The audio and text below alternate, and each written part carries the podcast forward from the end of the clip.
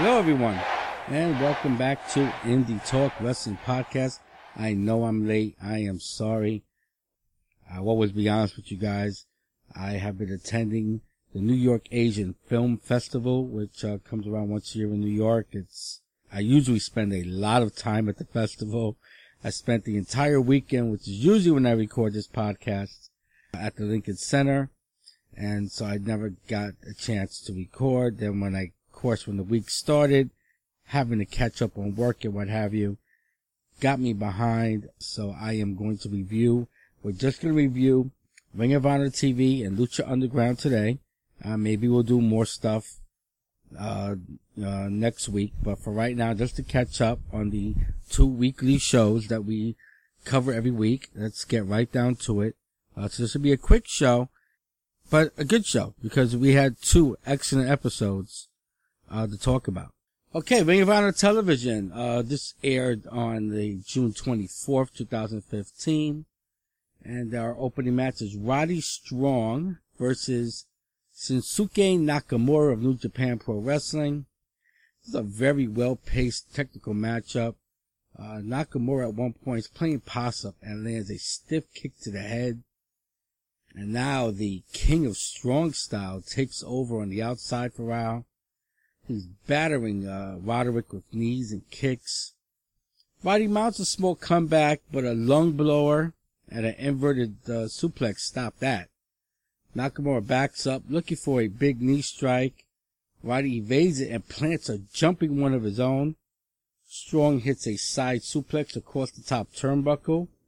He gets a two count. Later on, Nakamura misses a Bomaye. Double knee gutbuster by Roderick Strong. Then the stronghold, but Nakamura makes the ropes. Roddy hits a sick kick then the strong breaker, one, two, no, Nakamura kicks out.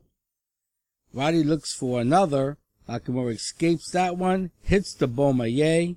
Roddy kicks out at one. Nakamura goes for it again, but it's Roderick who connects with the knee. He charges the ropes, but Nakamura hits a standing Bomaye. One, two, three. What a freaking match.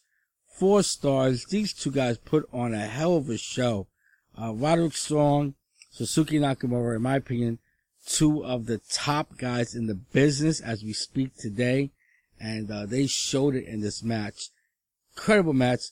Best match Ring of Honor TV has shown since, uh, going to Destination America. Fantastic job. After that, we get, uh, Michael Elgin versus Gato. Uh, total domination early for Elgin. Gato does get some offense, hits a super kick and covers for two but a buckle bomb into an Elgin bomb and Gato's night. Uh, one and a half stars. That's a smidge over a squash. Uh, Gedo, you know, Gato got in some offense to, to keep it from a total squash, but there was no way Elgin was losing to him. Inside Ring of Honor is back with Mandy Leon. This time they focus on the War of the World shows, and they show a lot of highlights from those shows, which were fantastic as we uh, discussed those on our earlier podcasts.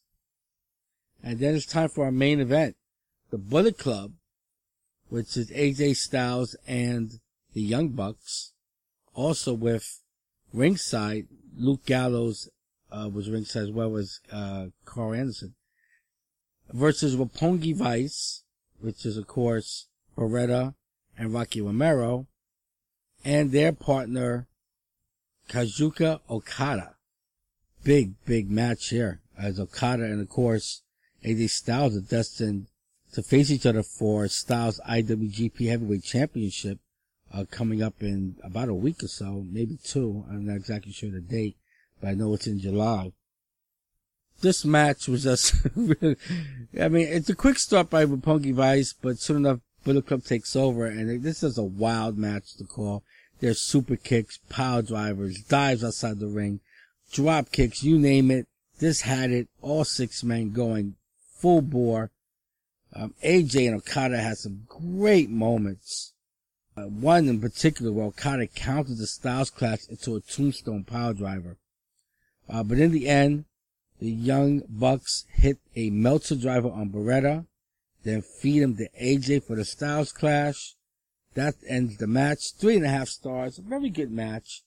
And, you know, that's our show. And I'm so happy to see Ring of Honor back to where it was before uh, Destin Destination America started uh, showing their shows. I think I've had people tell me that they feel that those shows are put out there just to kind of bring in the Destination America crowd as far as maybe those who are not familiar with Ring of Honor to introduce them to the product.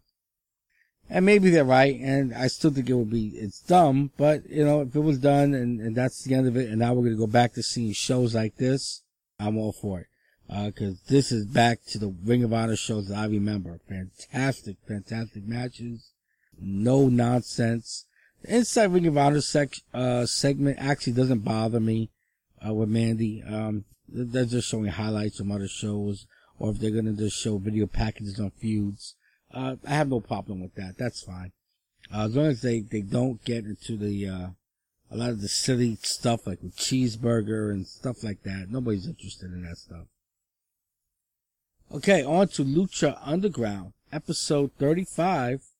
Show opens with a sit down between Vampiro and Superfly. Uh, Superfly says that Sexy Star took something from him, and now he wants her to feel his pain. There's some tense moments between uh, he and Vampiro, as you can imagine if you've ever seen one of Vampiro's sit-down interviews. Vampiro pulls no punches and usually annoys the crap out of whoever he's interviewing. Uh, Superfly tells him uh, he has a rematch with Sexy Star, and in that rematch, he that Vampiro better not get involved again. Great stuff, great stuff. I love the Vampiro segments. And then that's the match that uh, starts us off: Sexy Star versus Superfly. Uh, back and forth. A couple times Fly slapping the crap out of Sexy. Um, I mean, just the loudest slaps. Star tries her best, but Fly is controlling the match most of the way. He ends it with a double power bomb, two stars. Star did not get in much offense in this one. Um, after the match, Superfly is stomping away at her. He starts to try to rip off her mask, but she escapes. We go to commercial break. When we get back, we get a video of Drago on a rooftop using nunchucks as he prepares for battle tonight. Back to the ring, Pentagon Jr. comes out for a five-way match for one of the medallions of Dario Cueto, but he says he's not interested. Instead, he wants Vampiro. He goes out and confronts him. Vampiro shoves him. It looks like they're about to fight. The referee says uh, this has not been sanctioned, so he is not going to uh, referee a match between the two of them. Pentagon gets mad. He walks off. Uh, Vampiro returns to his seat, but he's silent. You can see he's steaming, almost like like he's just about to snap at any second. He does not speak for a long time, as this you know probably into midway into the next match. He doesn't even talk again. Uh, he's looking very visibly upset. So we do get that match with the medallion, but instead of a five way, it's now a four corner match. It's well, well, a four way match since they don't do any tags. It's Marty, the Moth Martinez versus Cage versus the Mack versus Aerostar. I mean the usual four way madness. Cage is the target of Mack at the onset, uh, obviously because of what happened in the locker room a couple weeks ago. I do like how you know, they do this thing where what what we see goes on in the locker room, the announcers don't know about, and so the announcers were actually like trying to understand what was the problem, why was Mack so hot at Cage. I like that they're doing this. I like that they're this is part of it being a show and not a wrestling show. And so I, I like that, uh, you know, they didn't suddenly all of a sudden know why Mack was angry. You shouldn't know why Mack was angry. It was a backstage scene that only the audience saw, not the announcers. Mack catches Aerostar with a Samoan drop and a standing moonsault combo for a near fall. Marty, uh, surprisingly, with some nice offense in this match. I gotta say, he and Mack pretty much spent the majority of the of the ring time between those two, uh, doing some really really good stuff. Uh, Cage gets in there, he lays waste to everyone for a bit, including a double clothesline on Marty on Aerostar. Later, Mack hits an exploder on Cage on the apron, then follows that with a frog splash from the top rope to the floor on Cage. Aerostar hits a top rope Frankensteiner on Marty, then hits a springboard splash for the win. Three stars, good stuff. Uh, Aerostar now joins Jack Evans and Phoenix as holders of these medallions. We see Angelico, uh, son of Havoc and Evil Ivelisse training. They're still bickering. Then Catrina shows up. She says death is coming for them, raises her stone, and the disciples of death, aka the Lucha Ghosts, as I like to call them, appear from behind. They lay out the champs and disappear as Catrina and Mil Muertes walk away. And where they walking to? They're walking right out to the ring because it's our main event. Drago versus Mil Muertes, number one contenders match. Before the match, Drago was attacked by Hernandez. He whips and chokes him with his belt, uh, leaves him laying. Out comes Mil Muertes, but Drago was telling him, come on, bring it. Uh, Mil has the advantage early, but Drago fights back. They're really trading a lot of shots, but the bigger blows are coming from Mil. Mil later hits a ridiculous spear.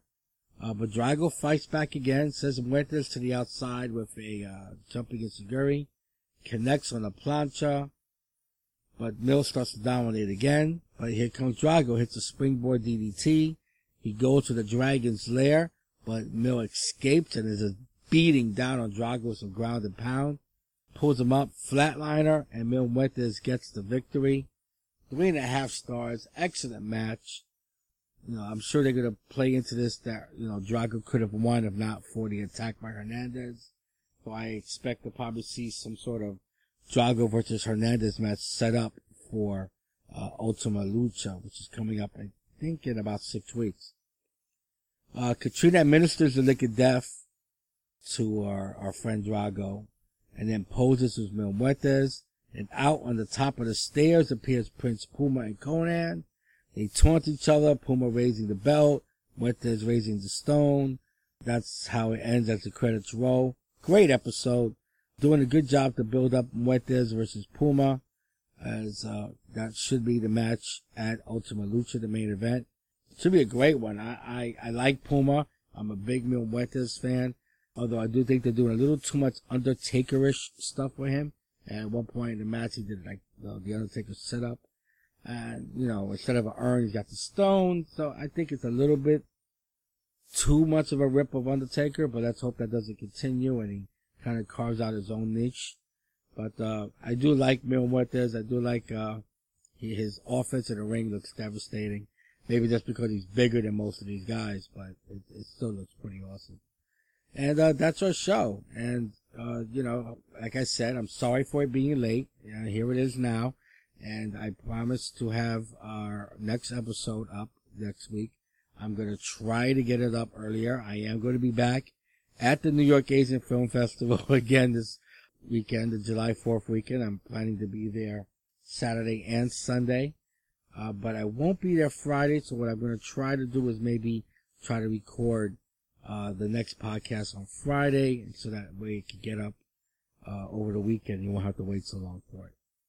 Remember, uh, there's a big show coming up in New Japan Pro Wrestling. If you want to follow these guys like Nakamura that we talked about and Kushida and a lot of other Tanahashi and all these great guys that showed up at Ring of Honor, catch up on what they're doing in their home country in New Japan Pro Wrestling on my podcast, Strong Style Wrestling Podcast. And if you want to know about the movies I've been watching at the New York Asian Film Festival, there's yet another podcast that's called Asian Cinema Fusion. You can find it pretty much the same place you find this one.